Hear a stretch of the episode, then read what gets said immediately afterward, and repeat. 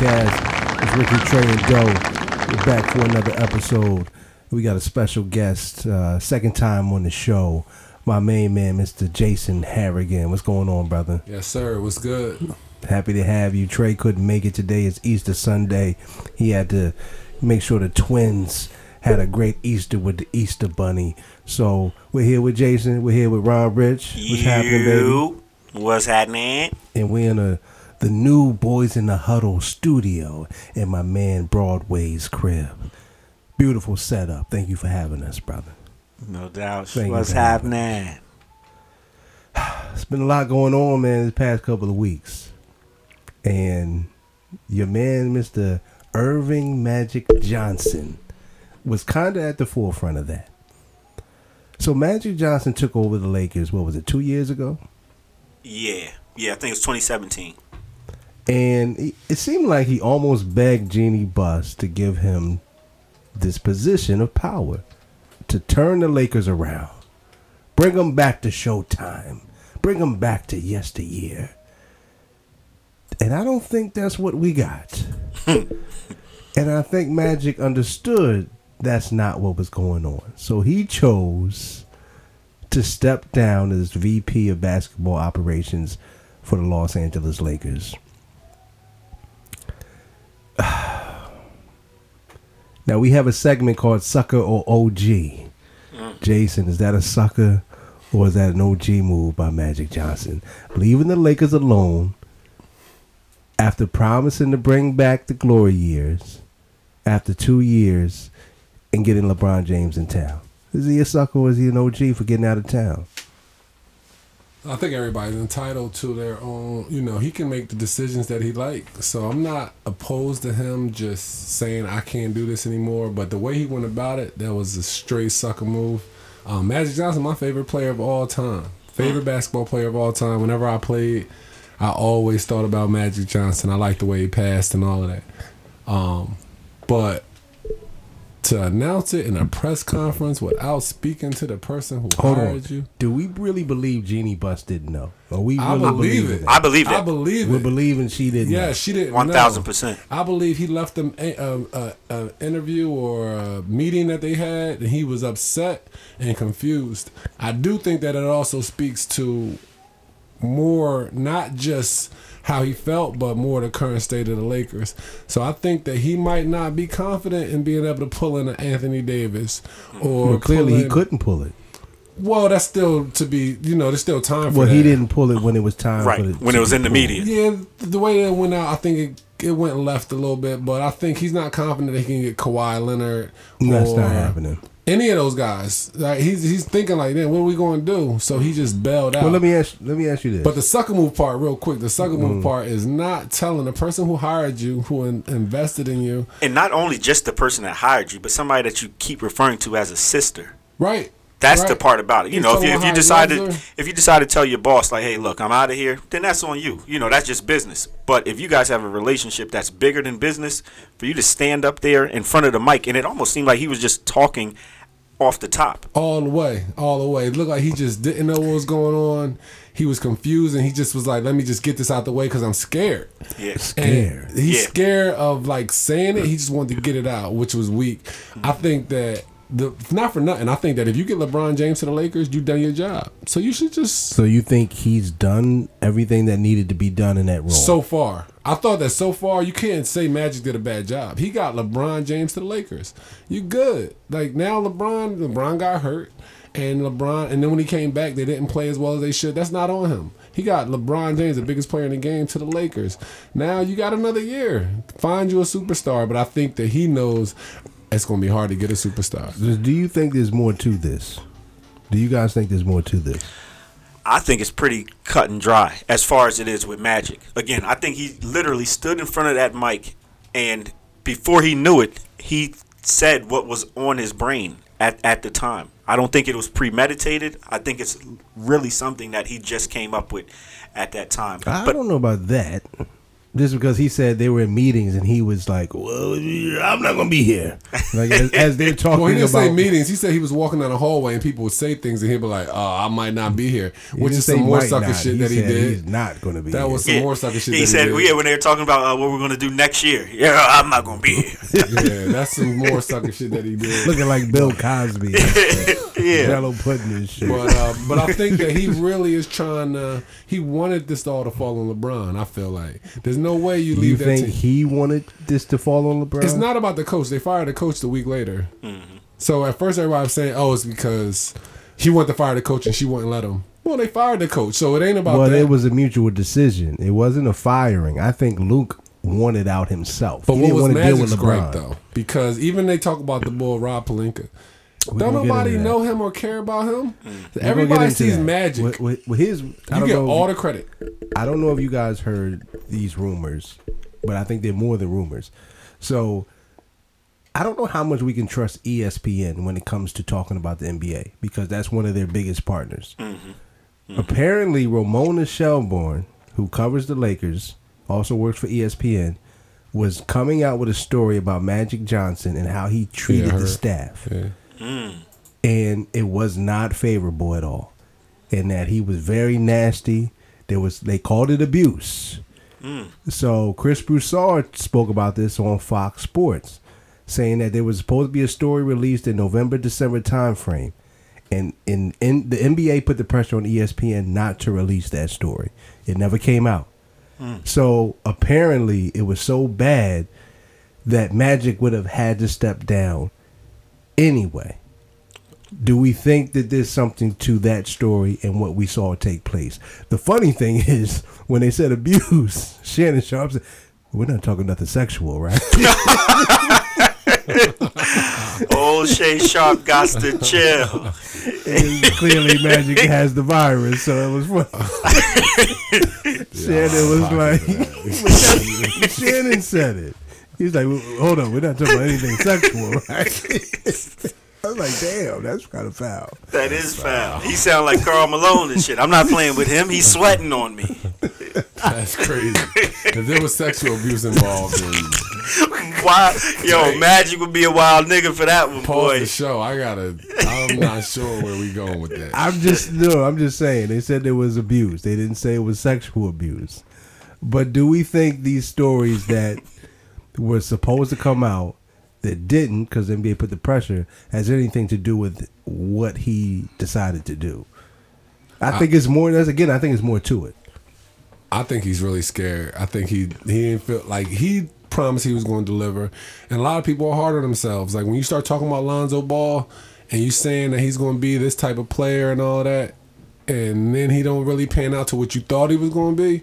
Maybe he put too much pressure on himself with that. Maybe he expected to be in the playoffs this year with LeBron. Like you get LeBron, you think you're in the playoffs. There's If no LeBron way. didn't get hurt, do you think they would have made hundred it? percent, I think they was in the hundred playoffs. percent. They was fourth in the West. You know, I mean, you missed two months to come back. It's hard to get that shit You don't like think that. the Anthony Davis thing had anything to do with the mental stability and the, the chemistry of the team? Well, I don't think it helped. I mean, I think that when you when the players first coming back and these other players are trying to get it together, and now you got trade rumors swirling, and everybody else is getting into their groove of playing the right way. It's tough because everybody else is getting into their stride, and you are Right. just getting a player back, Right. and you got these other players who are like Young. a day off of being traded. So, mm-hmm. to, mm-hmm. like one day they might call him and say, "Oh, it's about to be done," mm. and now the players are like, "Oh, damn, it's about to be done." So I think that's tough to deal with. But I do think if he didn't, if he if he didn't get hurt, they would. But that don't matter. I think that if you get LeBron, you expect to make the playoffs. Right. He didn't, um, and I think that regardless of what happened, like that's a sucker move. Like, what's up with you? You just going to leave like that? Like, give us a reason. He Well, there was there was also rumors that Rob Pelinka, who is not well liked within the NBA circuits, Right. Being a past that he was talking about Magic behind his back, about Magic not being in recruiting sessions and Magic not being available for a lot of the things the VP of basketball operations is supposed to be a part of. Well, he has to understand that Magic is there for that, but at the same time, right? It's I'm the face of the Lakers, right? So you and somebody else go do it for me. See, but that's not what that job is supposed to be about. Well, That's but not what that job is supposed to be about. Now, Magic f- assumed that because I'm Magic. Magic. smiling Magic Johnson, everybody loves me, that I can get away with that, then shame on him. Because that's not what that job is supposed to be. It's not What's the job supposed to supposed be to a be? smile. Hey, I'm Magic. Well, apparently you're supposed to be there for Working. the recruiting session. You're supposed to be there evaluating talent. You're supposed to be around for those things. They said Ma- they didn't know what Magic was half the time. Right, but there's some things that Magic brings to the table that supersede his job that maybe his job doesn't call for, but he also adds some equity to in regards to being Magic Johnson that doesn't call for his job. So he adds some value. Well, maybe there's another title then. Maybe there's another position that he should have had. ambassador. For And I sure. think that's what he was before, right? Well, that's Yeah. what he's trying to do now, ambassador. But Not for the Lakers. There's no way he could be associated with the Lakers. That's the problem. Right, He's saying, but he thinks that right, Right. But the way that he was talking, he thinks he honestly thinks that the day after this, he's able to just go back into the Lakers building and everything is Yeah, all good. OJ he's thought like- that he could go back to the country club after he got acquitted. It doesn't work like that. Right, he's talking about I want to be just enjoy the games and support the Lakers. No, now you can't come to the games no more. I don't say. I don't know if he can't come to the Well, we game. don't want you there. We're not applauding. They're not giving him a standing ovation when he walk in there. I wouldn't say that. He's still the, one of the, if not the greatest Laker. So you player think next season, time. opening game, he walks in the stadium, they stand up and applaud him? He's got to give it some time. Oh, right, He's got to right. give it some time. He's got to give it like five or ten years. So Get out of here, Magic. I don't now know LeBron, see now LeBron would be okay if LeBron says, "Yo, no, pick this coach, get these players." Well, get he's this. working on it right now. He should do that. Ty he should Lue. do that because the person who was supposed to do it left him out to dry. Didn't call him, didn't do nothing. Like those are the people who hire him. Jeanie Buss and all of them. He just told them in a press conference. Do you guys think Rob Pelinka had it out for Magic in some way? I can't speak to that. You know what I'm saying? That would be Do you think he plotted and schemed so that he could possibly get that position? Because Rob Pelinka is still in the position of GM, and apparently he's calling all the shots right I don't now. think it would matter. If I'm Magic Johnson, I never even thought about Rob Pelinka in my life before. Like, why does he matter to you, sir? You run this whole thing. You because he's the GM. Rob Okay. is still the GM. He's a GM, but why does it matter to Magic? When Magic makes the moves, if Magic is AD and they get Anthony Davis or they get Kawhi, Right. Magic gets all that Gets the credit. credit. He got all the credit for getting LeBron when they was talking about he was out of his house. He walked in at midnight. Yeah. He's still by himself. He went by himself. No security, no nothing. Magic got all that credit for getting LeBron James. hundred percent of it. No Jeanie Buss, no Rob Pelinka. So why does he matter now? You hmm. Magic Johnson. Like, do you want to let him run you out of there? Well, That's just some sucker shit, man. Then what- what- what- let's look at Magic as as a person throughout his career. yeah. He had a great NBA career before the HIV virus came into play. But after that, he decided he wanted to make a comeback. Yep. He said he's going to come back. The doctors cleared him, and he could come back and play basketball. That was very short lived. Mm-hmm. He then went right back I into understand that part, retirement. I understand that part. All right, let me go through it. So then he's decided that he wants to coach. Magic Johnson said, I want to be the coach of the Lakers Yes, he did. franchise that he loves. They started out five and zero. It was towards the end of the season. Then they went zero and ten. Magic said, "I'm gone. I'm out of here. I've had enough. I don't want no parts of this." 16 he- games in, He didn't get fired. He quit. Yep. Magic Johnson had a talk show. Ratings were down. Bye bye. They didn't fire him and say that the show was over. He said, I'm done with this. I'm not to be here. He quit. So you're trying to label him as a quitter. Not- Because, because the ultimate, like I'm the not- ultimate counter to that would be if I have AIDS and I stand up in front of the world and I tell you I have AIDS and then I keep going, He I become a billionaire. Let's be clear. For HIV, the, okay, but if I stand up in front of the world and say I have HIV, and then I become a billionaire and I do all of these things, that's the ultimate counter to, to being a quitter. So he, you can't just say he's a quitter as a man. He just, I just laid it out there. You're you're refuting the fact that Magic is a quitter. You're. I'm, I would say that if I was Magic or somebody on his side, I would I would argue that and say, how can he be a quitter when who has fought through adversity more than that man? That that's the ultimate sign of fighting through adversity. Okay. But at the same time, if you're not well equipped and you can't figure it out, then you might get out of certain situations. Maybe he's not a good basketball guy as far as like coaching. Well, yeah, uh, we saw Michael president. Jordan was not right, a good. right, right. Michael Jordan don't get it. GM. Though. He's still the GM, I think. He he don't get it. Magic knows. I'm sure Magic with all these businesses that he's had, and Starbucks and the Burger Kings and the Magic Th- Johnson theaters.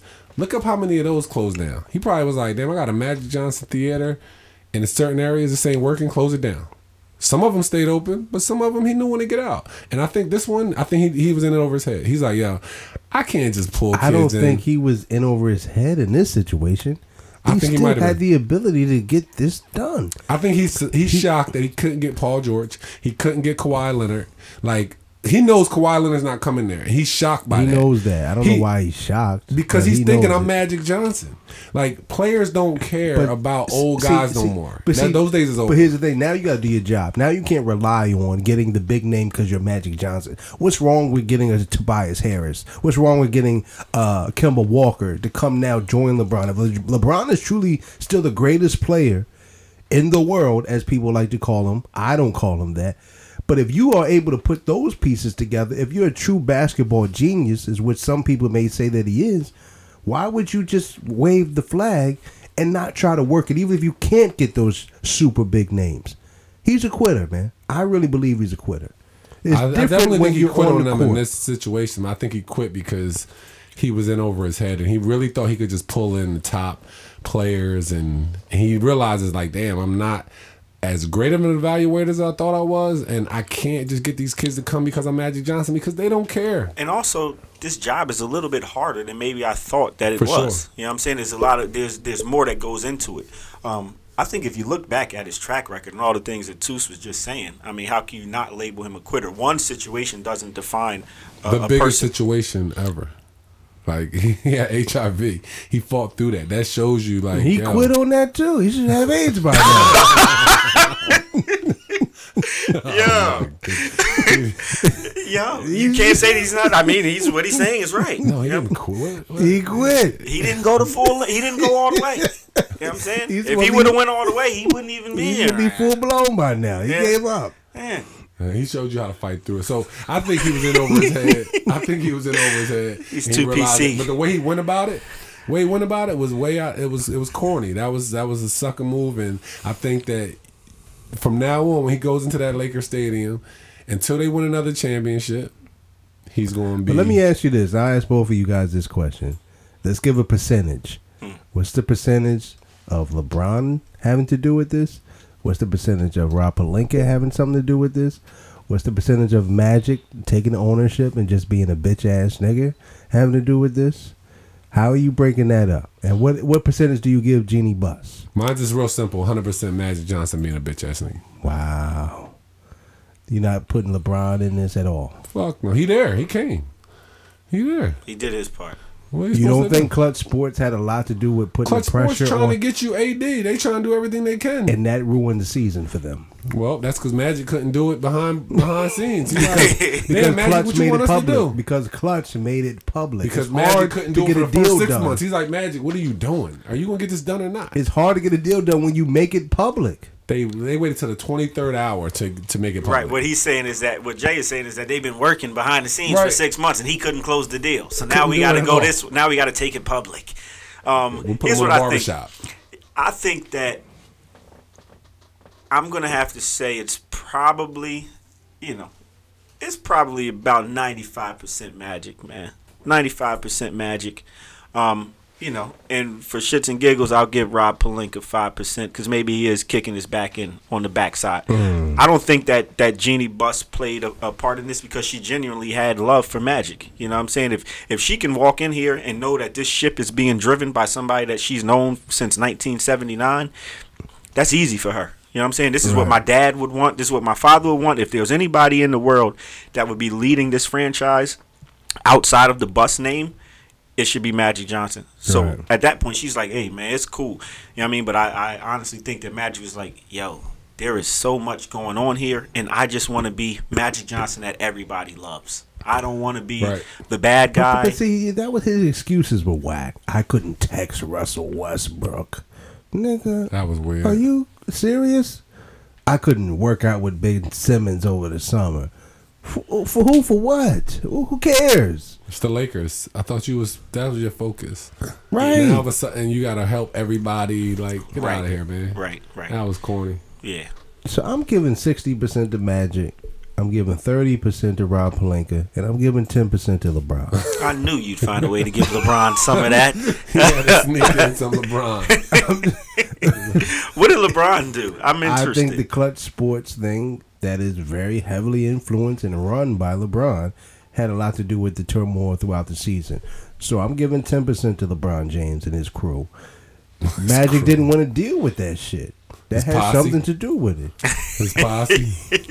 yeah. I know what you're trying to do. Yeah. I know what you're Are trying they to a do. posse? I didn't call them a posse. Uh, shit. His crew. Oh, he would that's say the that's fucking white crew. way of, you know. Well, you guys know. A posse. That's funny. But Magic, we're disappointed. We're not even Lakers fans, but we were fans of you as a player.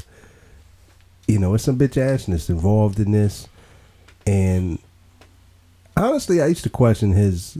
You know, everybody likes to call him this great businessman. I, I don't really look at him like that. if you would have seen the look that Jason just shot you when you said that and shit. I'm trying to figure out how can he not be a great businessman. Well- he invested. I, I think investing your money, which you have a lot of, and you're investing money that people are pointing to. you have your financial advisors, I'm sure, and they're saying, "Hey, Magic, Starbucks is going to blow up. You need to buy some." Okay.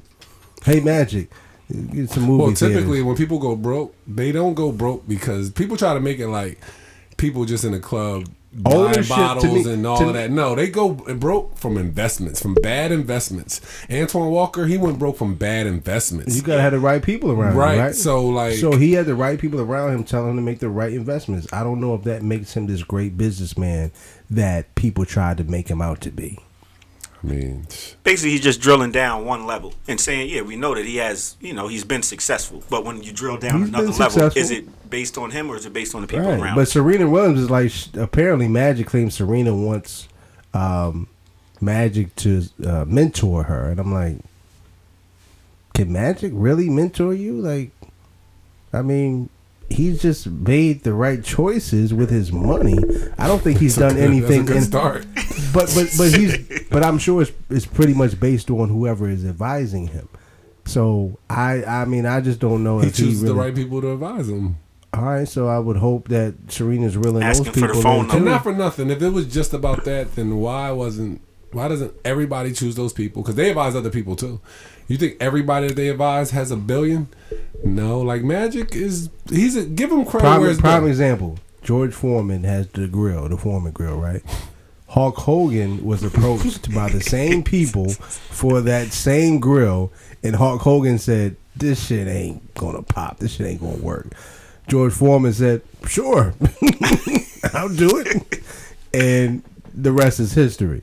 So he just happened to go along with something eh, where the other people were advising him around, but it wasn't like George Foreman said, "Hey."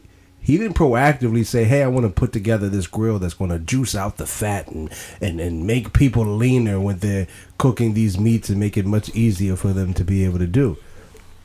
People came to him and said, "Hey, George, Hulk Hogan passed. What do you think?" But I'm sure that George Foreman also got probably approached to do uh Dumb shit. bullshit, right? Like, yo, do this, do this, do this. Yeah. And maybe he didn't do it. And so give him credit where it's due. If they make good business decisions, they make good ones. Because some people make some bad ones. Magic's a good businessman. He's not a good president of basketball uh, operations, and he messed up the Lakers right now. LeBron got to fix it. That's the thing. When LeBron fix it, then you get on here and you tell You him You think LeBron's fixing this? he's gonna fix it. he's gonna fix it. He's gonna fix it. All that talk about people don't want to your play with him. king. Nah, it's not my king. He's, he, I, I He's think, thirty. He's gonna be thirty six years old. I don't think he's 36. He's going to be thirty six next season. He's, thirty 35 five today, but he's gonna be thirty six in what December? I think he turns thirty six. Okay. Well, how do you think a thirty six year old LeBron James, who is clearly breaking down, is going to be able to change Breaking this? down. Is he not? is he not breaking down? I mean, I, I, I guess age happens to everybody, but I, I bet you they in the playoffs next year, and, they, and, they, and they and they make a good run. Who was the only person on this podcast who said the Lakers weren't making the playoffs? He's talking right now. Hello. This guy. Okay, they were Only only person. person. and he got hurt. He got hurt. First injury. no, his ad, his his attitude came into play, trying to run everything, and it The disrupted injury the had team. nothing to do with it. No, the dru- disruption of the team with him trying to get Anthony Davis because he felt like he needed help. You knew what you were getting into when you signed up for this. Get out of here, Queen James. We'll see. We'll, we'll, we'll reflect on this at a later date, but I do think he's gonna help it. I think he's gonna help. Let's move on. So we all stamping Magic as a bitch ass nigga. Bitch ass nigga. Suck ass, bitch ass. For this nigga. for this move, for this move, he was that was some bullshit he did. Uh, Last question: What's his legacy? Is his legacy with the Lakers now lose a little? He does he lose some points? Is he not No. going to be considered Revered. and revered as a leg- legendary Laker player? You can't take that away. Yeah. You can't take away You the can't 80s take- and the no looks passes and the Right. Look at the meme right now and shit. You know what I'm saying? They say, "Would you hit?" And they like, "Whoop, pass." You know what I'm saying? It's a magic. it's a magic Nah, you meme out there right there. That. He had an unbelievable stamp in history. It's one of the most unbelievable legacies ever. 80s Lakers is crazy. But like you said, can he show up to the stadium mid-season next year, get announced, stand up and wave to the crowd, and get the love that Only if something get? else happens where they they feel compelled. But right now they're gonna be like, "Fuck out of here! You got to go up to the skybox." Jeanie Buss is gonna do just like how uh, Dolan did over there in, in, in New York. And With shit. Charles Yeah, stop his ass at the door. him hemmed up. All right, we're gonna give Magic a. Gonna boo you, Magic. Yeah, that was some He's bullshit. a sucker. But what I will say is, I feel like this is an opportunity for uh, LeBron James to really try to take the reins. I don't think he was ever officially embraced by LA. I don't think they really fucked with him like that. And even with the passing of Nipsey Hussle, I think this is an opportunity for LeBron to do something To become beloved to in LA. Right, because I got. I don't believe that they really have that connection with him. And now's the time. Do something in the memory of Nipsey. Do something to let the Lakers fans know that you are doing whatever you can do to, Make right the the, ship. franchise right, Make the franchise better. And That's a good so point. Far, might- I haven't might seen work it. out for him. That might work out for him. I didn't even think about that part. That might work out for him, where he can get some because they're mad at Magic, Mm-hmm. and they might be like, "Well, you here with us? Let's ride out with with, with LeBron. Mm-hmm. I want to know if LeBron's actually going to speak out on the on the Magic thing. He Like, ain't gonna never disrespect uh, Magic. I don't think. In my opinion, that'd be tough. yeah. He doesn't have to disrespect him to speak out. But I haven't heard him speak anything about it. He said he was shocked. I thought that was enough. It was like I'm shocked. I cannot believe. Like yo, if I'm shocked at your actions and you my man, like yo, you pull me in here, and if I'm shocked, that means like yo, I didn't know nothing about nothing. Yeah. You just came out of nowhere. Weirdo. Well, let's move on. Um, last Sunday, we saw Tiger Woods make what some people are calling the greatest comeback in sports history by winning his fifth Masters. I watched it. I don't typically watch golf regularly, but I felt like I had to tune in to see this because Tiger's become a polarizing individual. Um, I thought that it was great to see. Ron, did you watch it? Oh, of course. I was out there. Sonny had a baseball game, and I had my phone out, and I'm, I'm, I'm in between watching Sonny, uh, you know, hit a double and a single, and strike out once. Um, I'm, I'm, I'm tuned in to Tiger on my phone. So yeah, I was all in. I was all in. What were your thoughts as far as him being able to make this comeback and the reaction from the public? Because they tried to tear him down. The media, I felt like, tried to tear Tiger Woods down. hmm They threw him away. They threw him away. Mm-hmm. It, but everybody does love a redemption story. But I don't know if you can be a billionaire and can be considered a redemption story. Well, yeah, but redemption doesn't have to deal with money or, or you know losing money or monetary gain. Uh, you know, his redemption was more so because at one point he was the greatest golfer the world has ever seen. Mm-hmm. And he was, you know, I mean, for him to to beat Jack was going to be something simple. You know, Jack is what at 18. Right. Uh, 18 majors for those that don't watch golf and don't know. Jack Nicklaus had 18 majors. Tiger just got his 15th. Um, but he was sitting on 14 for what probably the last seven years, give or take. Uh, so you know, at, at, at one point it was a it was a it was a known fact that Tiger was going to pass him and, and and crush that record. You know, um, but I, I have to say that this you know this was just bless you, my brother. Or cough you. You know what I'm saying? Yeah, he's all right. That brown goes pipe. down. Yeah, you know what I'm saying? That brown hurts. Um, but yeah, I think that, you know, just Tiger this this story is something that you've that you've never seen, you know. And it wasn't like he came in being a favorite. Everybody wanted to see Tiger put that green jacket on, but I don't think that there was many people at all that thought that it was going to actually happen. Um, you know, he came out, he had a great day on Thursday, and was like, "Uh oh, there might be something here." And then on Friday, he's still in the hunt, and he's I think at that point he might have been about three or four back, and it's like, "Oh shit, Tiger's actually going to the week. We're going to Saturday. We're going to take this thing, you know." And he's and if Tiger's in the hunt come Sunday, well, at that point everybody is scared like they used to be, you know. So I think that I think it was amazing watching Tiger. I think it was amazing. Well, here's my thing. Michael Jordan clearly said it was the greatest comeback that he ever saw. And Michael had a comeback. When did black people start to accept Tiger Woods after he clearly denounced the race? Why are black people so happy? Why are black people so elated around Tiger Woods when he flat out said, I'm not one of you? Why were we happy when OJ got off? Right. I thought that's a that's a good that's a great comparison.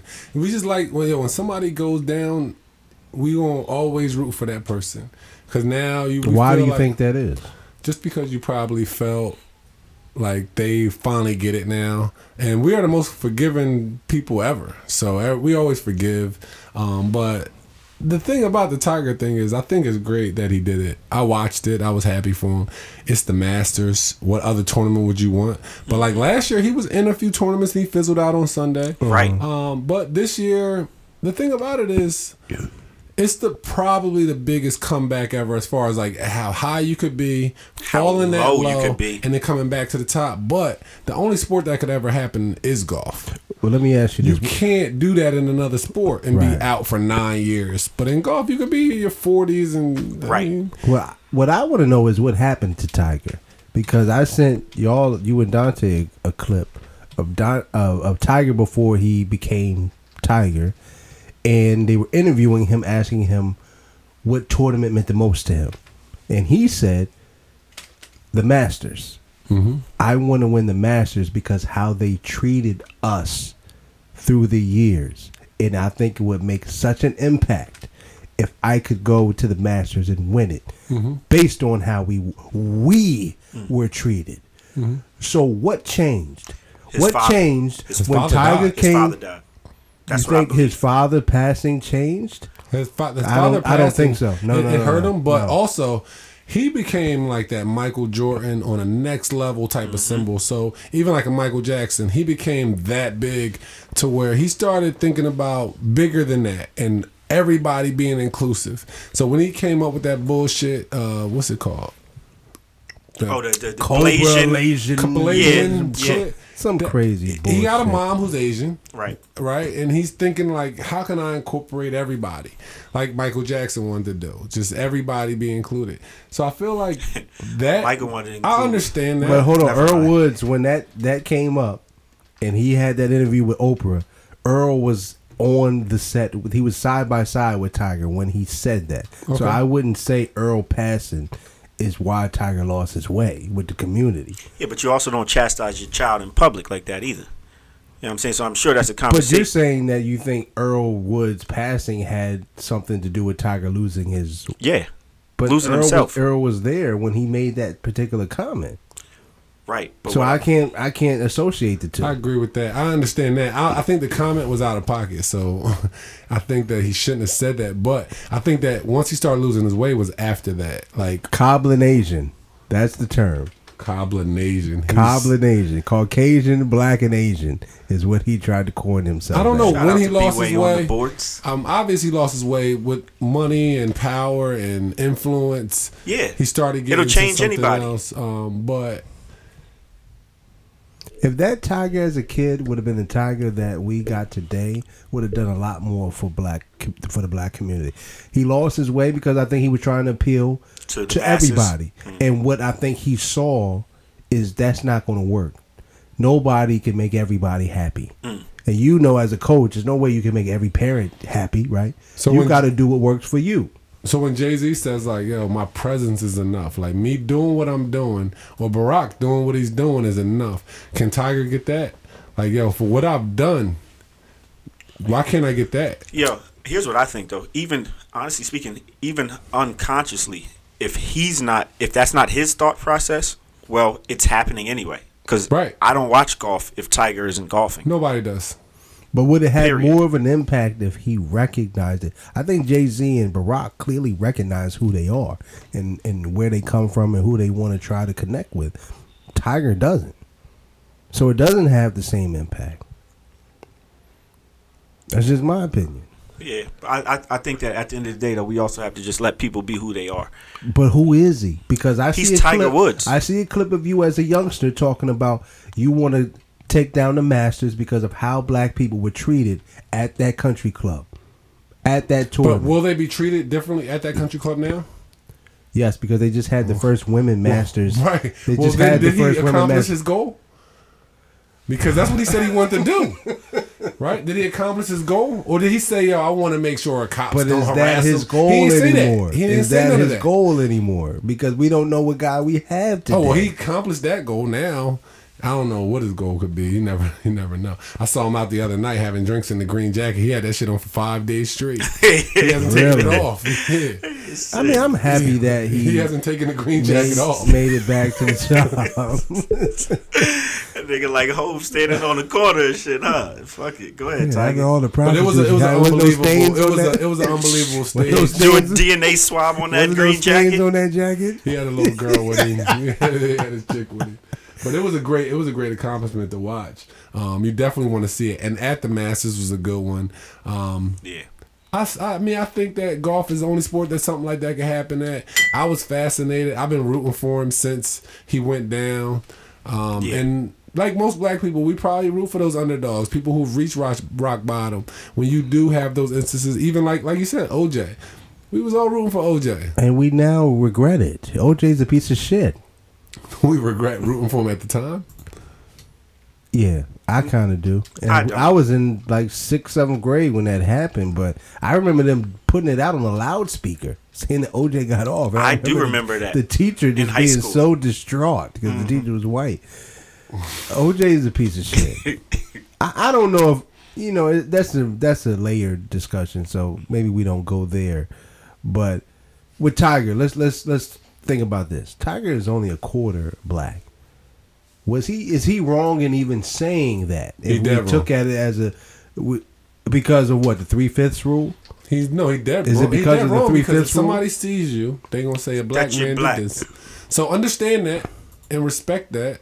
Especially if you say like, "Oh, what happened at the Masters and how they viewed it." So that means you have some, you know, your father connected. right? You connected. You understood that. So don't disrespect what's going on with that. You a black man. I don't give if it's a quarter or not. You looked as a black man. And so. he, but and, and Tiger himself said it though. You know what I'm saying?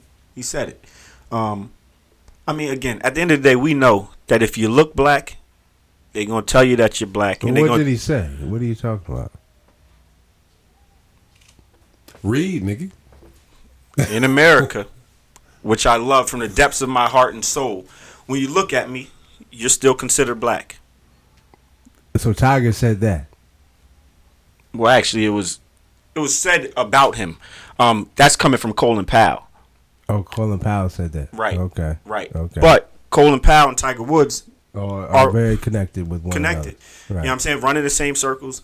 Um, again, the fact of the matter is that sometimes you don't necessarily have to speak of what you're doing, like what Hove says. Well, what what Tiger needs to take from this, and I hope he still has time to do some good. When he got arrested, he was labeled, and in the police report said he was black. right. They didn't say Cablinasian. They didn't. about Say, They didn't that, say like, when Asian. got the DUI well, Yeah. it was pills. It wasn't. Yeah, but it was it was a DUI yeah, it. it was a DUI about a year ago. They two years considered ago? that a DUI, but It he was- wasn't drinking alcohol. It was it was pills. Right, Right. right, right, right. But yeah, they consider him. They they labeled him as black, Mm-hmm. and what he has to understand is you can't make everybody happy. You have to look out for the people that are you're connected with, Mm-hmm. and whether you like it or not, you're connected with the black race and the black community. And I think he needs to maybe take this moment, seize it, and maybe do a little bit more. And and you know what? I don't know. Maybe he's doing some things that I'm not aware of. I'm going to, do some research, and we'll put him on a victory lap the next time we do that segment. But from what I know, he's tried to disassociate himself, and you know, I, I think that there's an opportunity here. I think there's an opportunity. I think he could uh, definitely benefit from having an opportunity to speak with the right people and express what he's going through and how he feels about things now. I also feel like people should be entitled to be whoever they are. So yo, if Tiger doesn't Right. want to be like pro black on the front lines, then he don't gotta do that. Yo, you know what? The, and the funny thing about that is that Tiger Woods and Michael Jordan were are great friends, right? And they both kind of are in the same vein when He it comes it to that. from Michael. One hundred percent, So I blame Mike Jordan more than I blame Tiger. right, right. Because For Michael, Tiger acts. yeah, because Like, Michael yo, laid that blueprint. for sure. You know what I'm saying? He he laid that blueprint. I wouldn't necessarily say that Michael laid the blueprint because I know for a fact on that Oprah interview, uh, Tiger spoke about how he learned a lot how to deal with the media, how to deal with the changes in his life from Charles Barkley, and they were all a big crew back then. And I think s- something happened where they don't fuck with Charles no more. I don't know what it was, but something happened where they don't really fuck with Charles no more. But I mean, Tiger, it's hard. It's hard to really gauge how he feels about black people today. We don't see that much going on around his life since Earl has passed. Right. But you know, the three fifths rule was what. Real quick, that that, that three fifths rule was what white people said. If you had three fifths of black blood, then you were going to be considered black. Are we still ignorant into even falling into that today? Because I think that's why a lot of black people have a problem with uh, Tiger and folks of mixed culture because they follow this. Well, back in slavery times, they said if you three fifths of blood, you were black. So that still stands today. Should we even still be fucking with that? I think Should that Tiger be considered black? like I mean, He's just, a I'm just quarter. saying, you're saying he's a like quarter should somebody black. like Tiger be He's a quarter black? black. He's a quarter black. Right? Should he be considered black? Yes. Should he be considered black? A hundred percent. I mean, go- go Why? Why do you say that though? From the three fifths rule? no, No, no, from the eye test. right. the eye test when if, if when Tiger walks into you know into the uh into the convenience store, they're gonna follow him. You know why? Because he doesn't look white. When Tiger has uh uh you know when he walks in and he before he opens his mouth, you know what they say? This guy got nigger blood in him. That's what they say. If we if we let's not we for right now we won't call it the three fifths rule. We'll just say he got to drop a nigger blood in him. He a nigga. That's what they say. So it, it, the rule doesn't matter. It's, Should, it's but should that define how you feel about yourself? No, you define how you feel about yourself. You know what I'm saying? That's that's what it comes down to. I'm black. My son's mother is is, Or is should, Spanish. Should that define how other people within that culture define you? Well, we both know that that's something that you can never do. I can't tell you how to define me. Right. So I mean, if Tiger Woods said, "I'm only a quarter black," Mhm. And the question that Oprah asked him was, "Are you offended when people call you African American?" He said, "Yes." And but the reason that he didn't want to neg- neglect his, His mother's mother. heritage, and he didn't want to neglect his father's heritage. Mm-hmm. So that's when he came up with that term, cobbling Asian. right, and that I mean, and and there's nothing to denounce there. I don't think that there's anything to denounce there. But we're talking about how does someone perceive you Well, someone doesn't perceive you as Asian or this or that. They look at you and say, "Yo, he must he mixed with something. He must have some black in him somewhere." That's what they say. My thing is the acknowledgement. So if he said he understood what he would do for the Masters by being a black man who wins it and what they've done to people Before there. he became a star. Right. But if he understood that and he acknowledged it, then at that point you understand what you mean and what you are and what you're going to be looked at when you're walking up that 18th hole. Paul's like, you're going to be, you know exactly how you're going to be looked at. So you know how you're looked at by this country and this society and this world. So make sure that you keep That's that in mind. That's because you acknowledged it. But I'm not going to put that on everybody. Everybody's not supposed to live out our um, plight. I will say that, like when I watched that, when I watched the uh, Tiger Woods the other day, I was excited. I was excited on Friday because I had a feeling. I really had a feeling he was going to be in it.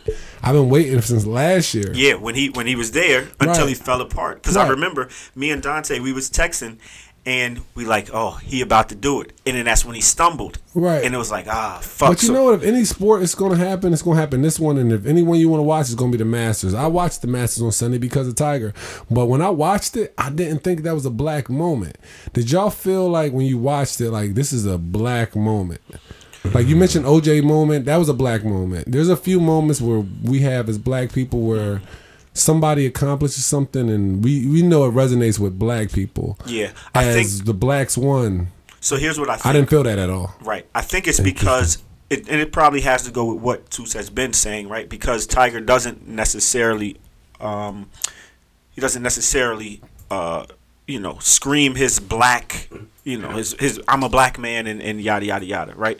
But I think the other part of it too is that it's it's just it's golf, it's golf. So until there's somebody that actually looks like us, um, listens to the music that we listen to, is probably closer to the person that we grew up with. Well, now the first time you saw him walking walking up the Masters, or the first five times you saw him winning major championships, it was black moments. Those are black moments, whether he said it or not. You saw a black man walking up those, winning those jackets. Those were black moments. At this point, he's. So why? I think are that they those are Tiger. today? Yeah, because Did you feel like it was a black moment? No, I didn't. But you I'm used to just feel like it, right? No, you're absolutely correct in what you're saying. But why do you think that disconnect happened? Is my question. I don't know. I don't is it because of the uh, Now- 19 prostitutes that was white? No, that had nothing to do with it. I think I, I don't think it has No, no, anything no. to do with Did it personal not- life. But did it have nothing to do with? it Never not? thought he was with a black woman back in the day. Never thought It's that. not having. But even the they they showed and identified all of the women he was with that were prostitutes. Did you ever think he was with of black them women before black. that? But none of them were black. I think Dave Chappelle did his skit before that when he was like the racial draft, and he's like, "I always wanted to say this for shizzle." Like, like, we knew Tiger Woods was never a black dude. like, he never was a black dude. So So what is the, see, that's the question though. You said all that. You it didn't said. matter when when he first was walking up. No matter if he thought or dated or whatever, it don't matter what you date. He was a black man. But you just said Yeah, you just said he wasn't a black Yeah, black. but here's the thing. Though, No, right? as far as not, I'm talking about dating black women and stuff like that. Yeah, here's the thing. We're having two different discussions. One discussion from one standpoint, what Toots is saying is how is he viewed? Then the other discussion is how do we view him?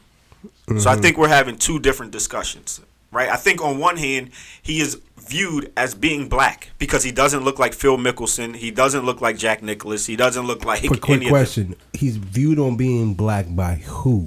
Society. Yes, that's Okay. what we're talking about. So those are the two different. Those are the those are the What do you think white people view him as? black. You think white people that love him and are into golf view him as a black man? Yes, because he's the black guy that they that I have black guys that I have sure. black guys that are friends. for sure. Some of them don't, but okay. But no, no. So I say that they view him as black because of this. Because I- he's when I not listen, white. when I listen to the Masters and I hear a black guy doing like the simulcast or whatever, I feel that that guy is there For because Tiger. of Tiger. Right. Like you would not have been there. When I see other black guys on the tour, I feel like when I see a 22 year old black man in the Masters, I feel like Tiger is responsible for him. So that's why I do think that I think that white America looks at the same way. When they see any black guys, they see you at Top Golf, you go to Top Golf, they're gonna be like, y'all here because Tiger, Tiger made y'all think that y'all can play this fucking 1000%. game. And we would have never 1000%. played this game. So I think that they also they still see him as a black man. But I think that that story the other day, last week, was not a black story. That was a redemption story, which surpasses black, white, or anything. That was falling to the bottom, and everybody can relate with that. So Right, but the reason why that. I root for Tiger Woods is because he is not a white man playing golf. He is a minority, a black guy Why would playing golf. Yeah, it took you a long time to get to. He's a black man playing golf. I don't think that we all collectively are accepting him. He's a black dude playing golf. You didn't lead with that. I don't think anybody was rooting against him. Because I don't because I know what uh, again, t- two different two different arguments that we're having at the same time. You know what I'm saying? He's a black guy playing golf, but he's not a black guy to me and you. But for the sake of, of, of golf, he's a black guy. That's complex, man. That's Yeah. a complex conversation. It is. It is because there there are so many different levels because you have to look at it from many different sides and many different viewpoints. Right. You know, if I we think I think everybody watching that tournament this weekend who was black, every black person was rooting for him. period. So in that regard, yeah, we would definitely but I don't think that moving forward that we are championing Tiger Woods like he's Muhammad Ali. We Oh, don't are we don't look at him like that. but when we're watching that tournament, we know what what what realm he's in. We're rooting for him at that moment.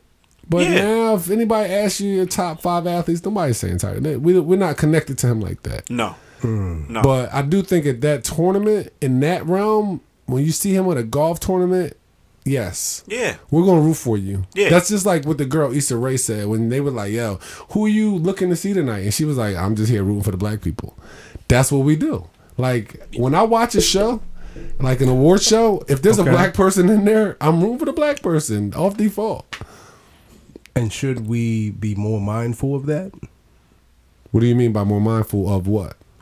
Of just rooting for people because they're black if they're not about the progression of black people as a whole. Oh, twos is getting deep. That I'm is just- major. I'm just that's saying. a no. That's that's real. That's Well, real. no, because the visual means more sometimes than the person.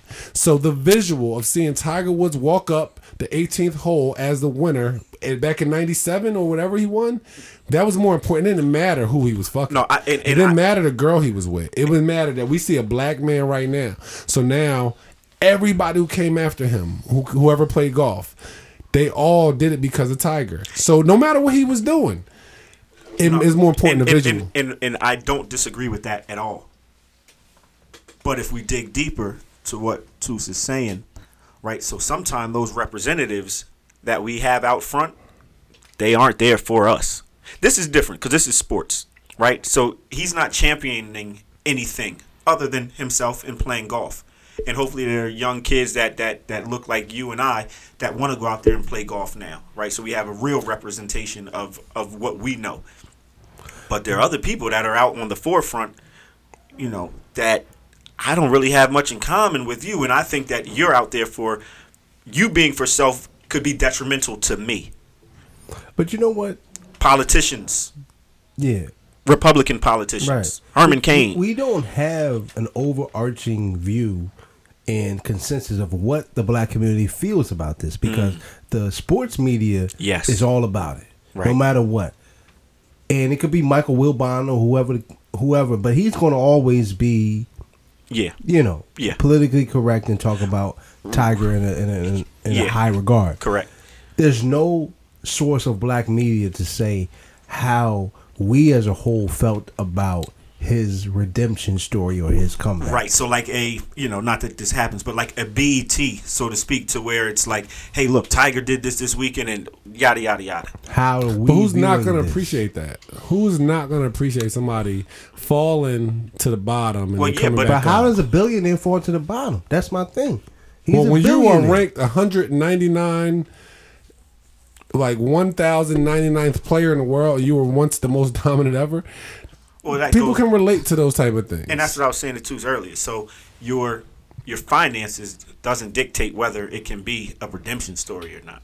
Right. That that doesn't I mean think anything. for a the lot of black redemption is people, about it what he did on the links. I think for a lot of black people it does. I don't think money even crossed people's mind when he was walking up those not greens one second. last weekend. I think that people were thinking like, damn, he was you at the can't bottom. connect with that. The, the bottom to a lot of black people ain't got shit to do with his bottom.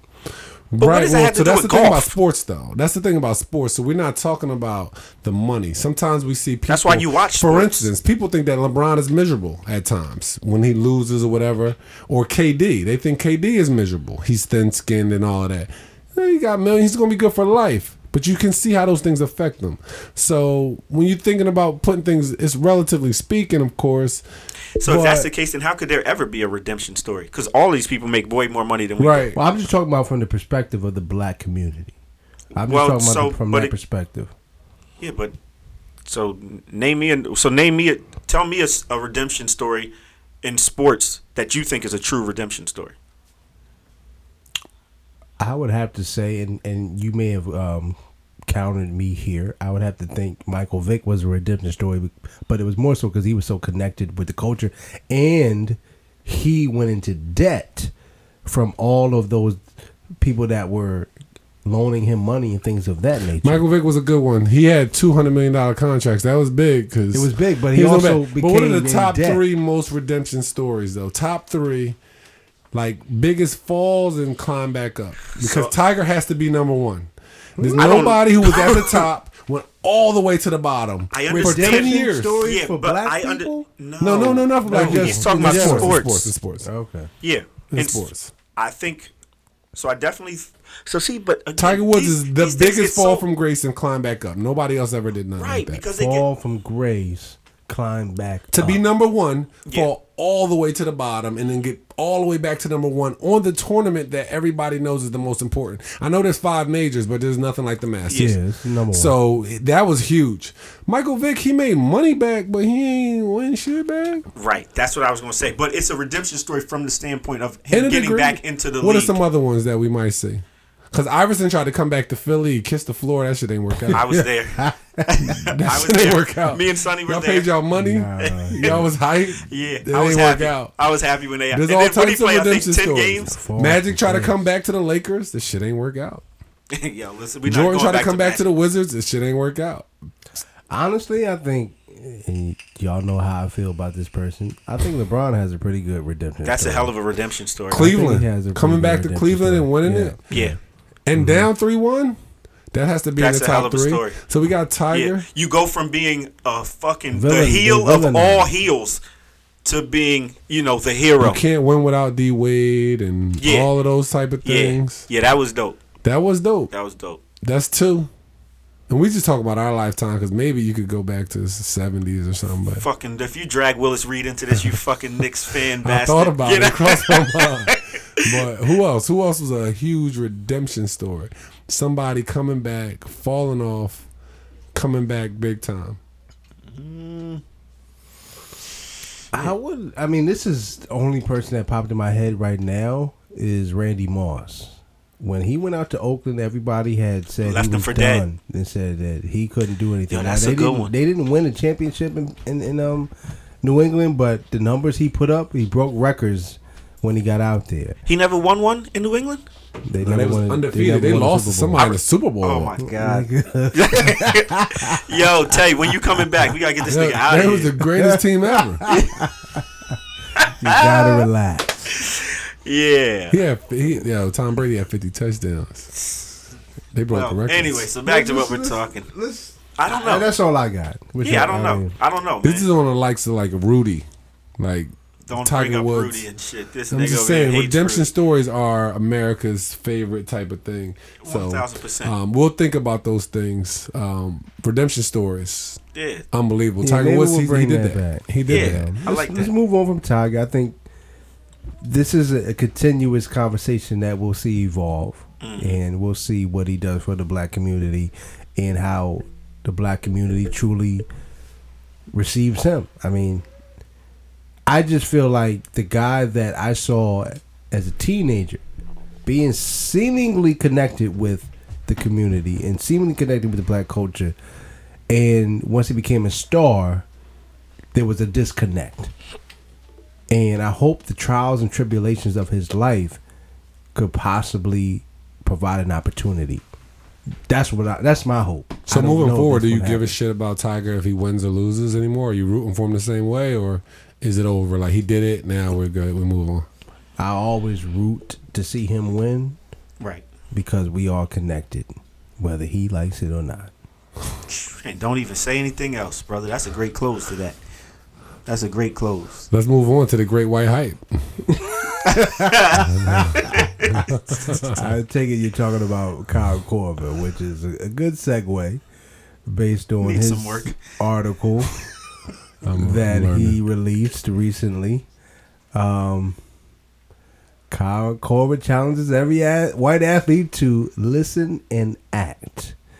Now, Kyle Korver recently put out an article based around black privilege, uh, white privilege. I'm sorry, I was getting ready to say, what is this new thing that you speak of? I don't know what that is. Please. white privilege. Um, it was it was the Players Tribune that Yeah. he reached out and, and, Yep. and put together an article. Uh, a few hot takes from his article, and these are quotables. I have to continue to educate myself on the history of racism in America. I have to listen. I'll ha- I'll say it again because it's that important. I have to listen. I have to support leaders who see racial justice as fundamental. I have to do my best to recognize when to get out of the way. I know that as a white man, I have to hold my fellow white men accountable. Hmm. This was a pretty powerful article that Kyle Korver, I don't know how this came about, if he chose or proactively uh, wanted to do this or they reached out to him. I'm not sure how that all worked. But we spoke about white privilege two episodes ago. We had our first guest that was Don Black. My man Andrew was on here.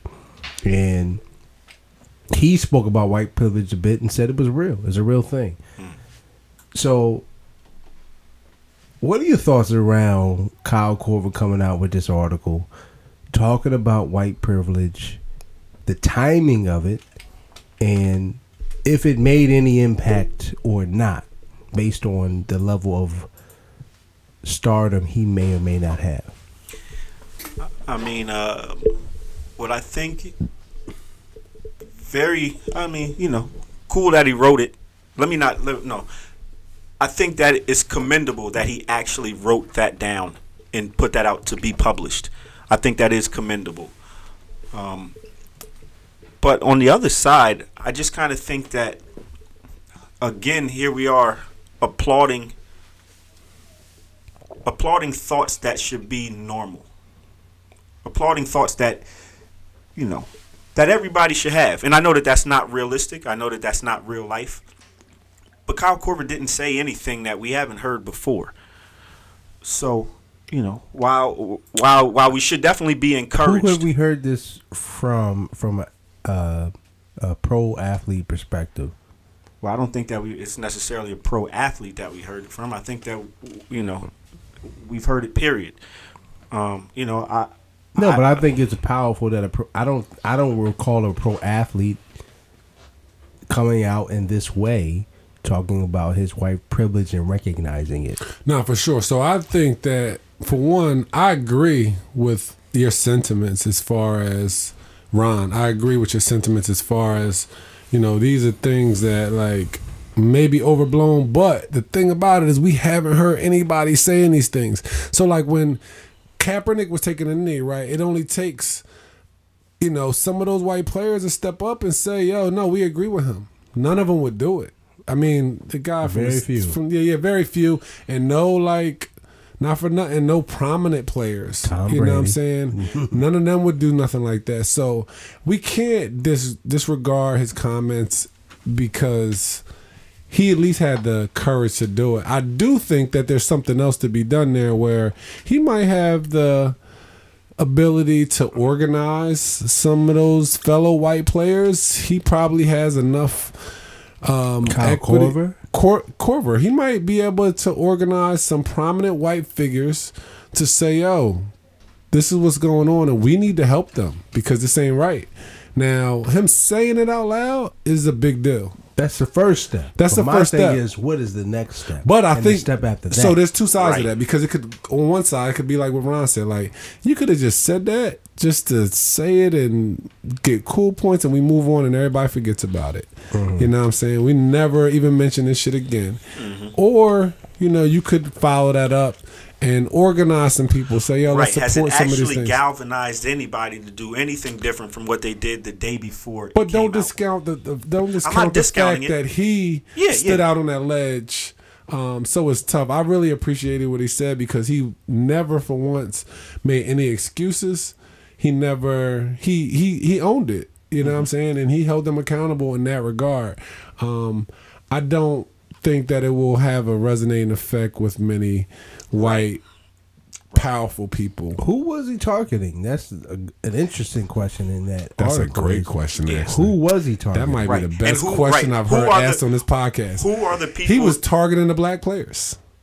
You think he was targeting? the Absolutely. Well, black that doesn't make players? sense. Absolutely, because he wanted to look Oh, good in coming their from eyes. the right, right, Yo, I got y'all. backing it in. So Because speak, those other people, I feel like ain't listening to this. They Right. don't care. because that would be the question. Right. It- it's so where did this where did this start from, and what conversations do you have with non-black players Right. that we should be privy to? Right. Right. So Kyle Korver's still Kyle Korver. He's always been a backup. Like he like he should maybe call out some. I know he starts sometimes, but he he should call out some people. Yo, what are y'all doing to help these people? And name some people. Call out some names. Yo, help these people. Like put people on the spot if That- you really want to make a change. that right there starts it.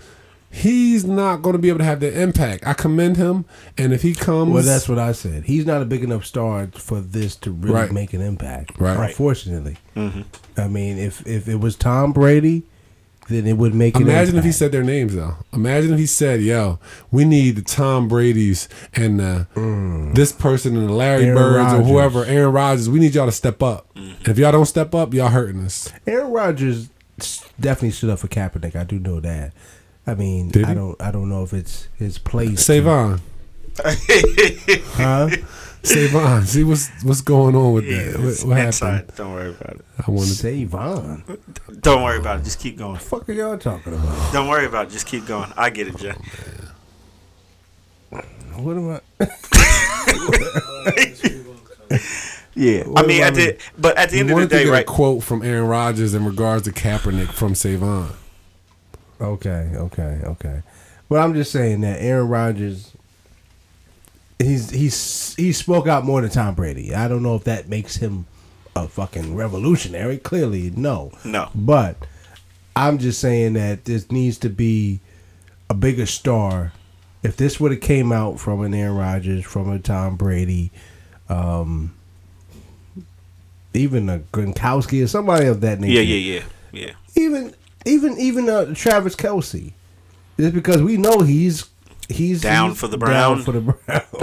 he's connected to the culture, but Kyle Korver's just not really a big star. But Korver's invited to all the cookouts from now on, though. Yeah. He got a spot at the table. Yeah, and He's he good. Can't, He he, knows can't it. make the mac and cheese though. We're good on nah. that. You can bring the sauerkraut. in the hood from now on. Anywhere he goes, he's good. Shout out to him for that. That was that was good. I just don't think it's gonna have a. I don't think it's gonna resonate really with a lot of his peers. I think it's already forgotten. I think honestly, it's already come and gone. honestly, Right. yeah, because you, you don't hear about it, and there's and there's no there's no conversation that's continuing continuing from it. Right, And I think right. that's where the issue lies. Right. It's kind of like when you go to when you go to work and they have the uh, diversity training. So you have your hour worth of diversity training. And then after that, you go back to yeah, that's cool. I did it. I signed the paper, and now I go back to what my real thoughts are. even if he didn't even call people out by names, because that's that's tou- that's tough to do to mm-hmm. say like Tom Brady and Aaron Rodgers.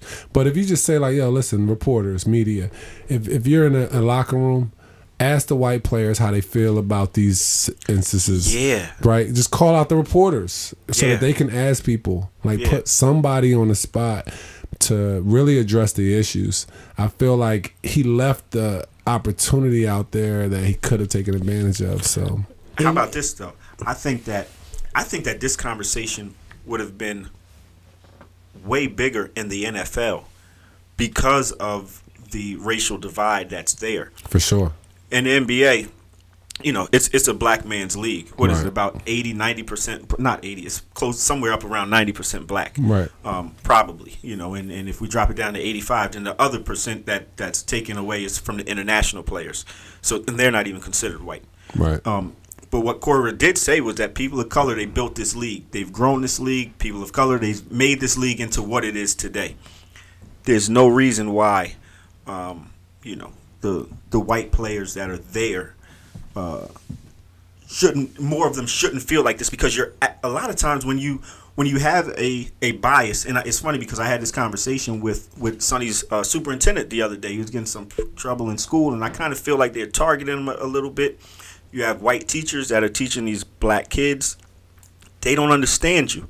And it's a thing called unconscious bias. But you would think that some of these NBA players that maybe they wouldn't necessarily have that anymore because you spend so much time with these players So I think he could have had a, he had an opportunity to address the infrastructure. So he could have talked mm. about the amount of GMs and executives in the league. So it's not just GM or coach. Hmm. There's all types of executives in this league that are making money, a ton of money, um, and they are not really hmm. invested in our.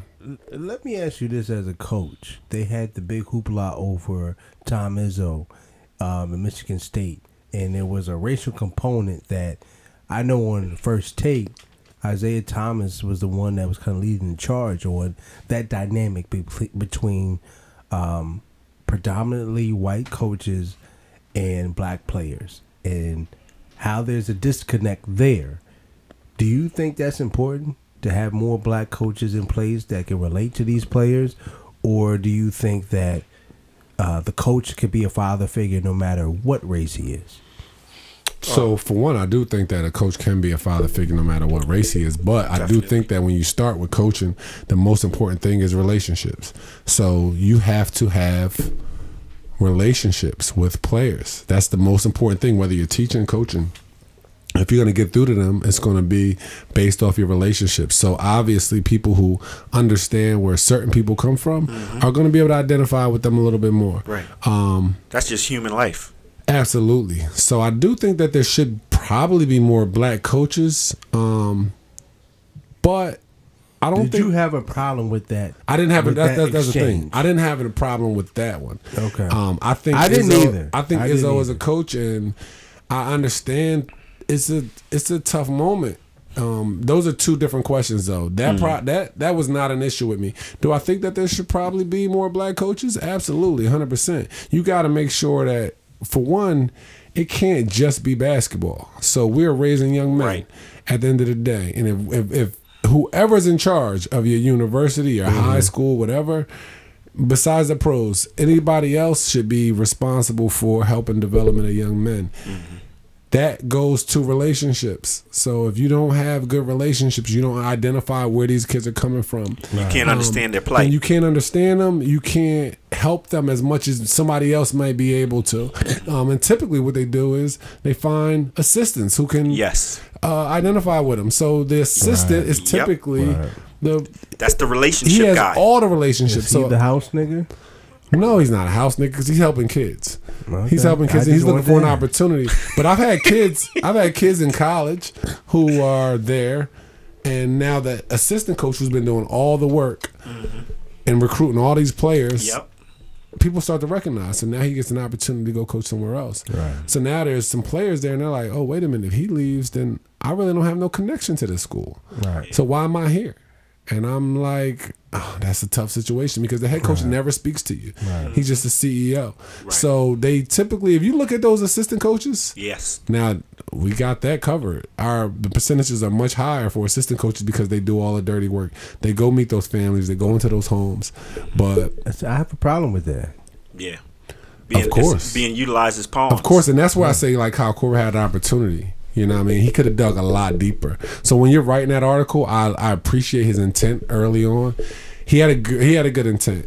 Yeah. Um, my thing is let somebody read it, dig deeper. Yeah, because You know it, it kind of seemed like it almost seemed like it just stopped. It almost seemed like the article stopped in mid thought. Right. Like it didn't. I was expect, and that's why when I read it, it was like, all right, this is cool, but I didn't feel like I got a. I didn't feel like at the end it got to where I wanted it to Right. be. Dig it just, deeper. it just, yeah, it just felt like it, it was just a hard stop, and I'm just like, eh, all right, He well, needs to whatever. dig, dig deeper. He's been through recruiting and all of that, all of the levels. He's known people. He understands on all the levels of basketball how people are influenced. Right. Speak and, out to it. And how those things can change. Call some people out, not by name, but by the institution, whether it's the media or assistant coaches or college whoever is in hire in, in charge of hiring college coaches or whatever, dig deeper. And I thought he could have dug deeper, but shout out to him. He's still invited to the cookout. no doubt. Indeed, indeed, and I think that uh, your king, LeBron, could have done some things that he hasn't done in, in this regard, and he could have possibly How do we piggybacked on it. I'm just saying he could have piggybacked on this, Oh and he could have done some things for Los Angeles that he hasn't done yet. So I'm waiting for it. Hopefully, your king will step up to the plate and do some things that we like to see him do.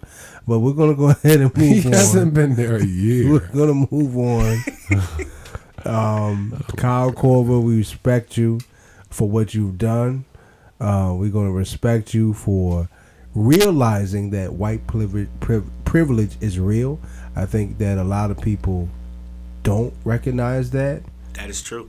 and That the fact very that you have is already uh, Leaps a, and a bounds. leaps and bounds, and is a head start. And Yeah. what, what not not to like discount his thing, but it was good enough to where like educators, teachers, coaches can all use that as a teaching moment, Mm-hmm. right? So they can use what he said, so other people can use what he said, Right. And now to educate others, right? Mm-hmm. So if I have a predominantly white area, I can give that to my parents or to whoever and say, "Listen, look at this. What, what do y'all think about this?" And, and remind your kids about this. So he he provided a good foundation.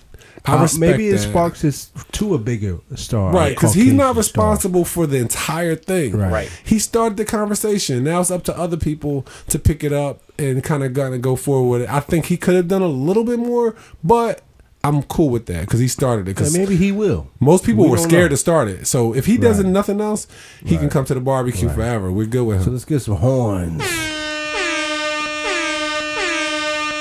Kyle Korver, we respect you. You know, of course, you know, we're going to critique things to a degree, but we respect you for coming out and putting yourself out there and be on the front line. So, shout out to Kyle Korver for sure for doing that. So, we're going to move on. We're going to talk about the Sixers real quick, especially since we have a non Sixers fan uh, on the podcast. So the Sixers are now up three one versus the Brooklyn Nets.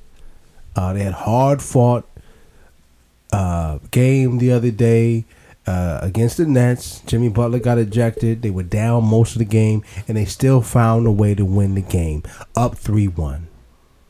Now we've spoken about this, and we don't think that the Sixers seriously can contend for a title this year. You being a non Sixers fan, Jason, how do you view the Sixers, that dynamic, Brett Brown, and maybe how they can get over the hump, or if not? So I have a, a immense amount of respect for Brett Brown. I like him as a coach. It's funny living in, in, in Philly and being around this city, seeing how people critique um, the coaches and such. I still like Brett Brown. I still think he's a good coach. Of course, there's some things that if you watch a game, you probably can critique, but um, I still have an immense amount of respect for Brett Brown. Um, as far as the team, I think the roster is a good roster. It's a different dynamic. Um, can they contend for a title? I mean, I think everybody feels like Golden State is They're uh, vulnerable this year. they're vulnerable, but I can't find one person to bet against them. So as vulnerable as they are, nobody will take another team to beat them. Like they just want to take the field. So that as I don't know how vulnerable that is, um, but, But I do. can, can the Sixers even get past Toronto in your mind? I don't think so. I think that uh, Ben Simmons is a difficult, a difficult player to manage because he has an immense amount of talent. He's exceptionally talented, unique. Who, what player, what coach, what team would want him? But there's some things that kind of might hurt him. um, as well. So when I watch the Sixers, I like their roster. think they have a good roster, but I do You like the bench as well. no. I don't like the bench. So they don't have a good roster. No, no, no. I like their five. I like their starting five. right, right, right, right, right. That's a, that is a different point. And I don't know if they're built for a Seven championship. Yeah, yeah, seven game in the championship series. I think that they're built for being a good contending team. Joel Embiid is a tremendous talent, but I don't think that this team is. I think that you kind of grow. And if you've seen other championship teams where like they were on the brink, and then they might add another free agent or two later on. And they got to kind of figure out those little loose ends. That's what the Sixers are. So I don't think they're a championship team right now, no. But I think in the next two years, with the right free agents, like this year, I thought they just brought in the best players they could find. that were available. Uh, Jimmy Butler, huge. How could you not get go get Jimmy Butler? I think Sixers fans are starting to see like, oh, he's not as good. He's not a max type player. You know But what I he's mean? going to get the max from somebody. Somewhere. From That's somebody, the problem with how the structure works. he won't get it from Philly. No. I wouldn't give it to him. no. Philly won't give it to him. No. There's no way. Do they give it to Tobias? Because you Yes. got to give it to one of them, and I think I give it to Tobias The max? over Jimmy. You're going to have to give it to one of them because you know one of these other markets are going to give it to him. You got to give it to him, Mm. whether you like it or not. You're going to have to. I think they can attract another star if, if, if that's the case. If the Sixers can somehow get Kemba Walker, Oh, I love that. I think they could get where Kemba. That's a good one. that's where That's they where need it's to at. go. That's, That's where one. it's at. Close enough to his home in New York. I don't think the Knicks or Brooklyn can. Maybe Brooklyn can I entice. don't think him. Brooklyn wants him. And they don't need him. They don't need him. They don't need him. If They, already got maybe too they, many. maybe they moved D'Angelo to the two. I like that kid. Too Levert. small. I, I like that kid Levert. I don't know where the the, fuck truth. he came from, but yeah, I like- either. Bert. yeah, yeah, He can I like play. him too. but I feel like if they could get maybe get Kemba as the as the point guard and then move D'Angelo to the two, maybe that makes them more dynamic. But what about the Sixers though? So the Sixers, what's what do you guys think the biggest problem is with the Sixers? Mm. I think after we get past at starting five, we're in trouble. And I also think that from game to game, you never know what you're going to get. So you don't know if Jimmy's going to give you 36 or if he's going to give you 12. So do you feel more confident about the Boston Celtics or the Sixers? What do you mean? Who has the better team? Well, here's, here's what I'm going to say. I'm going Because you say game to game, right? Boston is even worse game to game. You never know what you Yeah, get they've out had of long stretches. right. But, but let me take this real quick. Go for it. I feel like, and we talked about it off air. Joel Embiid is so immensely talented, so immensely talented, but he struggles in some of the fundamental aspects of basketball. like dribbling. Not not dribbling. He shouldn't be dribbling. much. He shouldn't be dribbling. Seven but foot one. he shouldn't be. e- Even yesterday's game when they they Yeah. ended up winning, he had a a, a, Late turnover. a late turnover out on a perimeter, Yep. trying to make a basketball decision in passing the ball and turning it over cross court. Mm-hmm. Like that's a fundamental thing. Like you don't pass the ball cross court like Right. that, and he shouldn't be on the perimeter having to make those decisions. So Joel Embiid is the best player and the biggest liability, and I think that's a huge problem to deal with. Just in the pick and roll, we talking about the pick and roll. He's he's terrible in the pick and roll offensively and defensively. That's a huge problem. To where now they have Tobias and and Boban running the pick and roll together. They don't put Joel Embiid as the screener in the pick and roll. They put Boban there. Or they'll put somebody else there. They refuse to put Joel Embiid there because they know he's atrocious offensively and defensively as a pick and roll in, in a pick and roll situation. So you think Embiid is your biggest problem?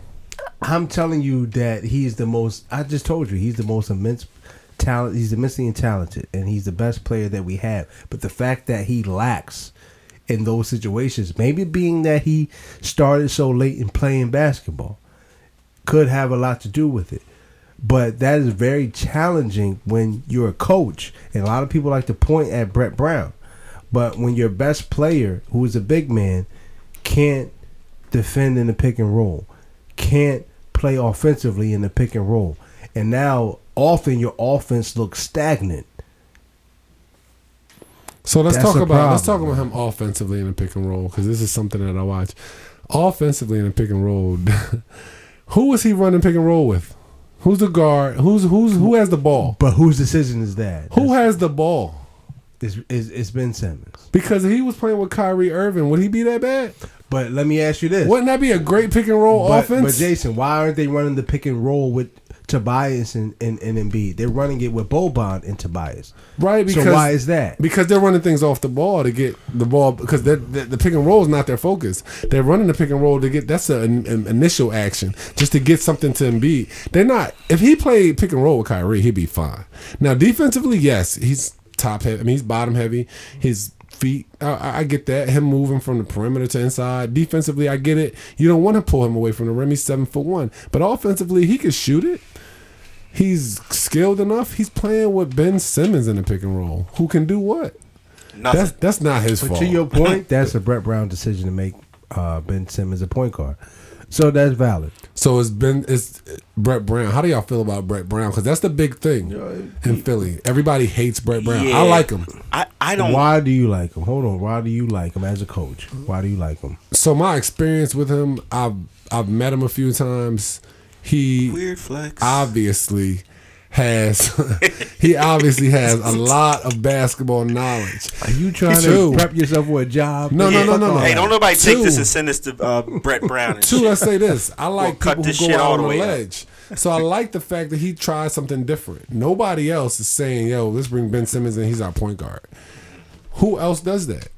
Everybody else goes prototypical. They play with some bums. He's going out on the ledge, trying something completely different. So sometimes you try something different, and they kind of working through that right now. I don't think that I mean, you look at like little game management stuff like that. Maybe he makes some mistakes, but at the end of the day, yo, he's bold. He's willing to try his own thing. He had the courage to believe, yo, I'm gonna make Ben Simmons the point guard. We're gonna rock out like this. Um, well, let me ask you this: If they they get past Brooklyn, that seems like that's going to happen, but we don't know.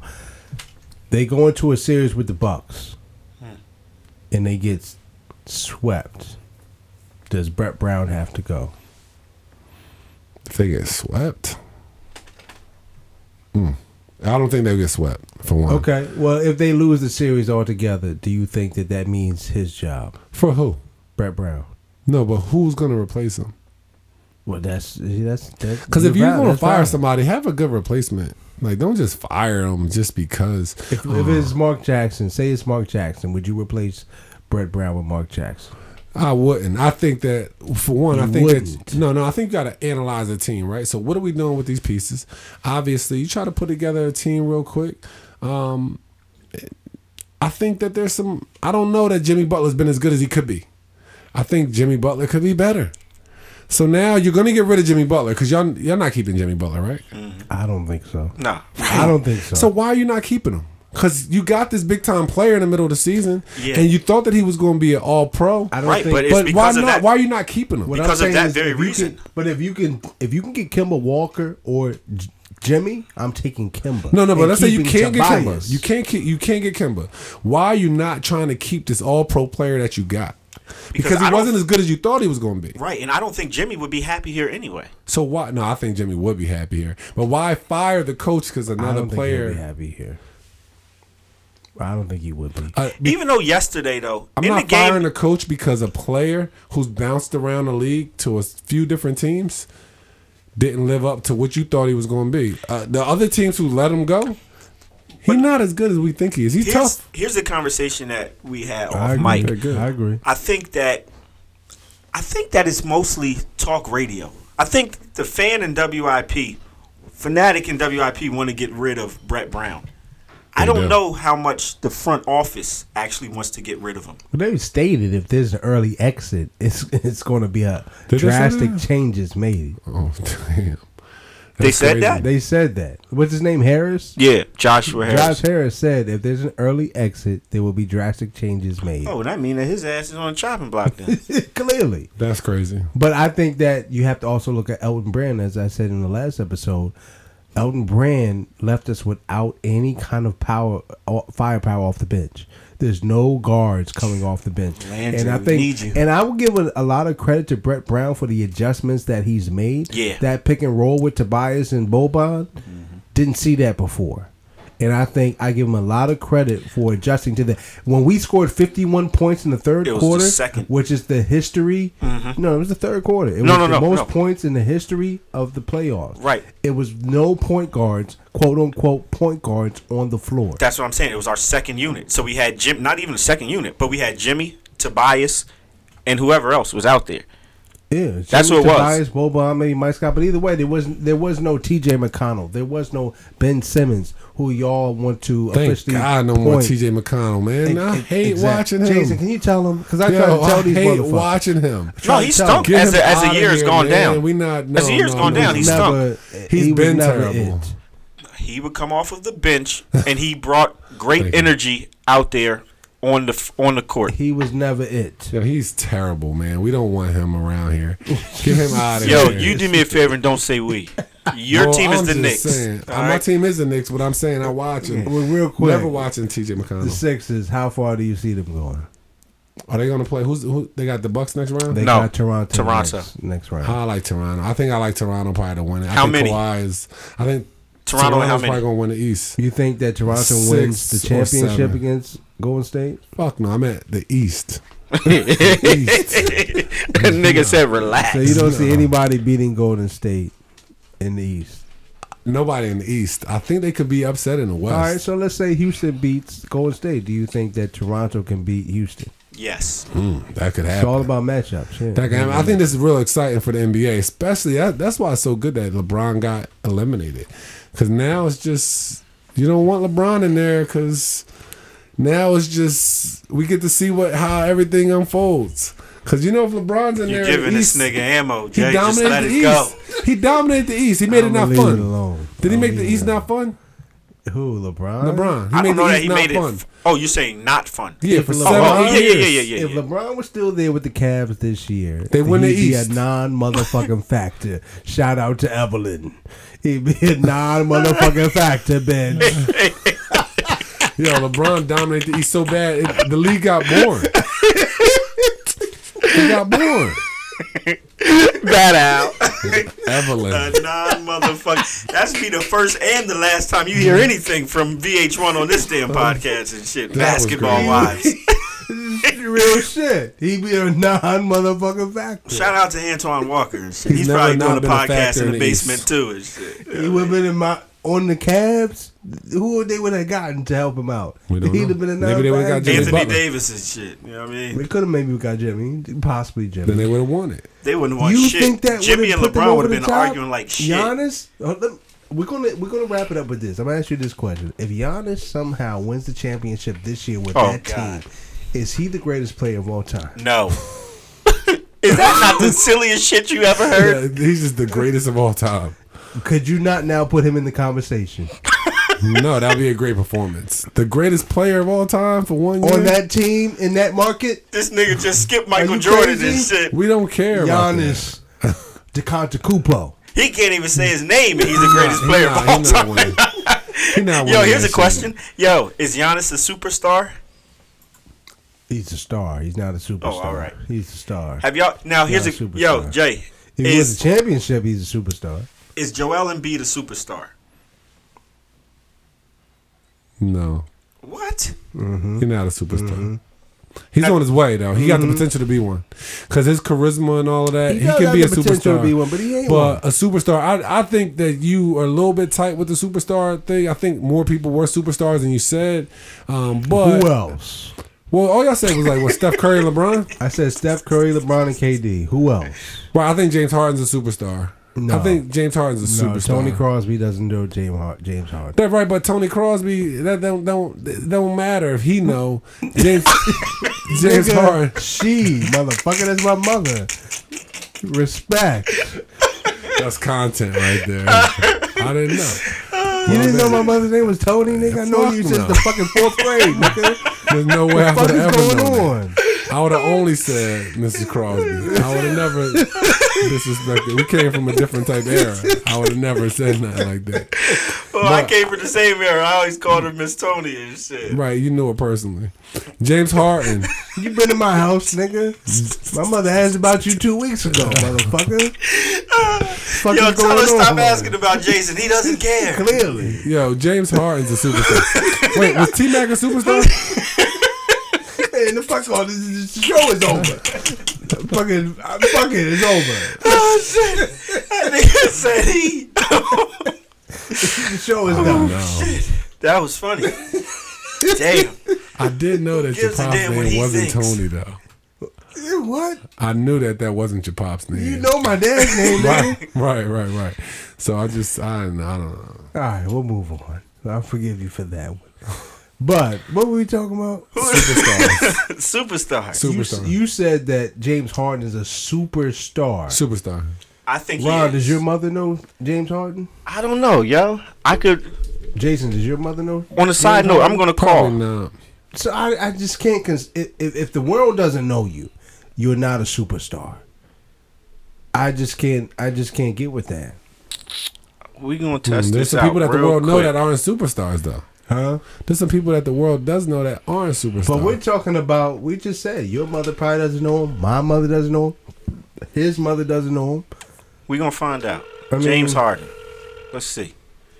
James Harden. I mean, he's is in- a superstar. He's in State Farm commercials. He's in all kinds of things. Greek freak. AJ. Not a superstar. Hey, ma. Does he speak English? Yeah. Hey, quick question. So, Yeah, me he and. Tucson and Jason, we doing a podcast, right? I got a question. Do you know who James Harden? Do you know who James Harden is? Who? James Harden. James Harvey. No, Steve Harvey. no, James Harden. James Hardy. Are you saying James Hardy? No, Tell it. H A R. Who it is? All right, H A R D E N. James Harden? Yeah. No, I don't. Okay, all right. Thank you, ma. I'll talk to you Happy later. Easter, Miss Okay. Carol. Love you. Love you. Bye-bye. Bye. Love you too. All right. Damn. So, well, James Harden's got some work to do, and James Hardy too. There it is. It's, it's, it's LeBron James, KD. Even though he has no personality, he was just that great of a ball player. and also hit the. So my mom knows KD from the story with his mother. That's why. I think he had like real a MVP. no. He had like a um. Was it a lifetime? He had like a lifetime movie or something. That Ah, that he did. Yeah, that she yeah. watched. She did and she knows right. KD because of that. Well, yeah, KD's done a good job putting himself out there. He had the Thunderstruck movie and the probably that Lifetime movie. Right. I think the lifetime movie probably helped him bigger than And Thunderstruck. honestly, probably, but he just a phenomenal bet. Like sometimes your talent just is so undeniable that you have to pay attention to it to where people are going to want to talk about you and market you. right. But I think it's KD, Curry, and LeBron that are superstars. You can't From the tell aspect. me that anybody else in the NBA is a superstar. yeah. Well, Can't tell me that. I guess I guess I mean I guess the proof is in the pudding. It's been it's been proven at this point. So until James Harden, until he becomes a household name, uh, it, there's only three superstars, man. I kind of feel like Westbrook is a bigger star than Harden. Nah, not a chance. He's a bigger star than Harden is. Not a chance. You don't think Westbrook is a bigger star than Harden? Not at all. It's close. I don't think so. I, I don't think Russell Westbrook. Uh, I think you have to be into sports to know who Russell Westbrook is. Well, I feel the same way about Harden, but I just feel like as far as who's a bigger star. Yeah, but James Harden, the beard. You fear the beard. You see the beard in the State Farm commercials. Um, again, Russell Westbrook just looks like a light skinned guy, you know, with, with, with little clothes on. So why is that man wearing a blouse? And why does he look so damn mad while he's doing it? Yeah. So Zion Williams is a bigger superstar than James Harden. You're bugging. It- Because I, I, will tell you that with there's some people that know who Zion Williams that. is. He's a bigger star. Not Zion's not a. Zion might be. That's that's interesting. Zion might be a superstar. No, no chance. No chance. He's one of the few coming into the league that are polarizing and has that it, It factor, factor. coming into the league. We don't see it often. I don't think it's going to fully translate. And I'm going to ask you Yeah, that question, yeah, and we're going to end, we're going to end this. What do you think about Zion? We had the conversation about who he might be, the ceiling, the floor, and the most likely. And you don't have to give us all of that, but Thoughts. do you think that Zion is going to be a superstar player in the NBA? I don't think he's going to be a, a all NBA player. I think mm-hmm. he'll make an All Star team at some point. He is super explosive. yeah. Don't get into metrics and think about what you've seen before because that's what everybody does. They're like, yo, if he doesn't fit the mold of what we saw before, he can't do it. Mm. He's going to be, he's huge, body and all that, but his athleticism's off the charts. He's explosive. He can post up because he's got quick feet and he's got strength. He can do those You said things. he can, but did you see it? I've seen it, and the You thing about see it is they come double teams right away. Now he doesn't live in the post. No, he's not. he doesn't live in the post. Mm. He can only shoot jump shots off catch and shoot, like set jump shots. So he's got a lot of work to do there. But he's going to be an NBA star. Like his sneaker contract, they should give him a lot of money because He, he, should do his own deal without the well-known apparel companies. That's my opinion. well, if he had a father like LeVar Ball, then maybe he would be able to do that, and he can. you can don't need a father like LeVar to do it. I could do it for him. Zion Holland. He doesn't trust you. He needs somebody who has his back to give him that type of pride to tell him like, "Yo, we don't need this." To turn down a hundred million dollars because it's hard to turn down a hundred million dollars. But I do think he's going to be a superstar. I'm not a superstar. I think he's going to be an all star um, at some point. Maybe not like perennial, but he'll be a solid player. Um, make a couple all star teams. Have a whole bunch of highlights. Um, but the NBA is tough because you got to get in the right situation and you got to have the right people around you. And if you play for the New York Knicks, there's a good chance that you don't have an all star career because they have terrible management, terrible ownership. And if he goes there, which is my squad, I feel for him. Unless KD or somebody comes because he could be surrounded by garbage. So it's tough for him. But I, I do think that he's a, an exceptional talent.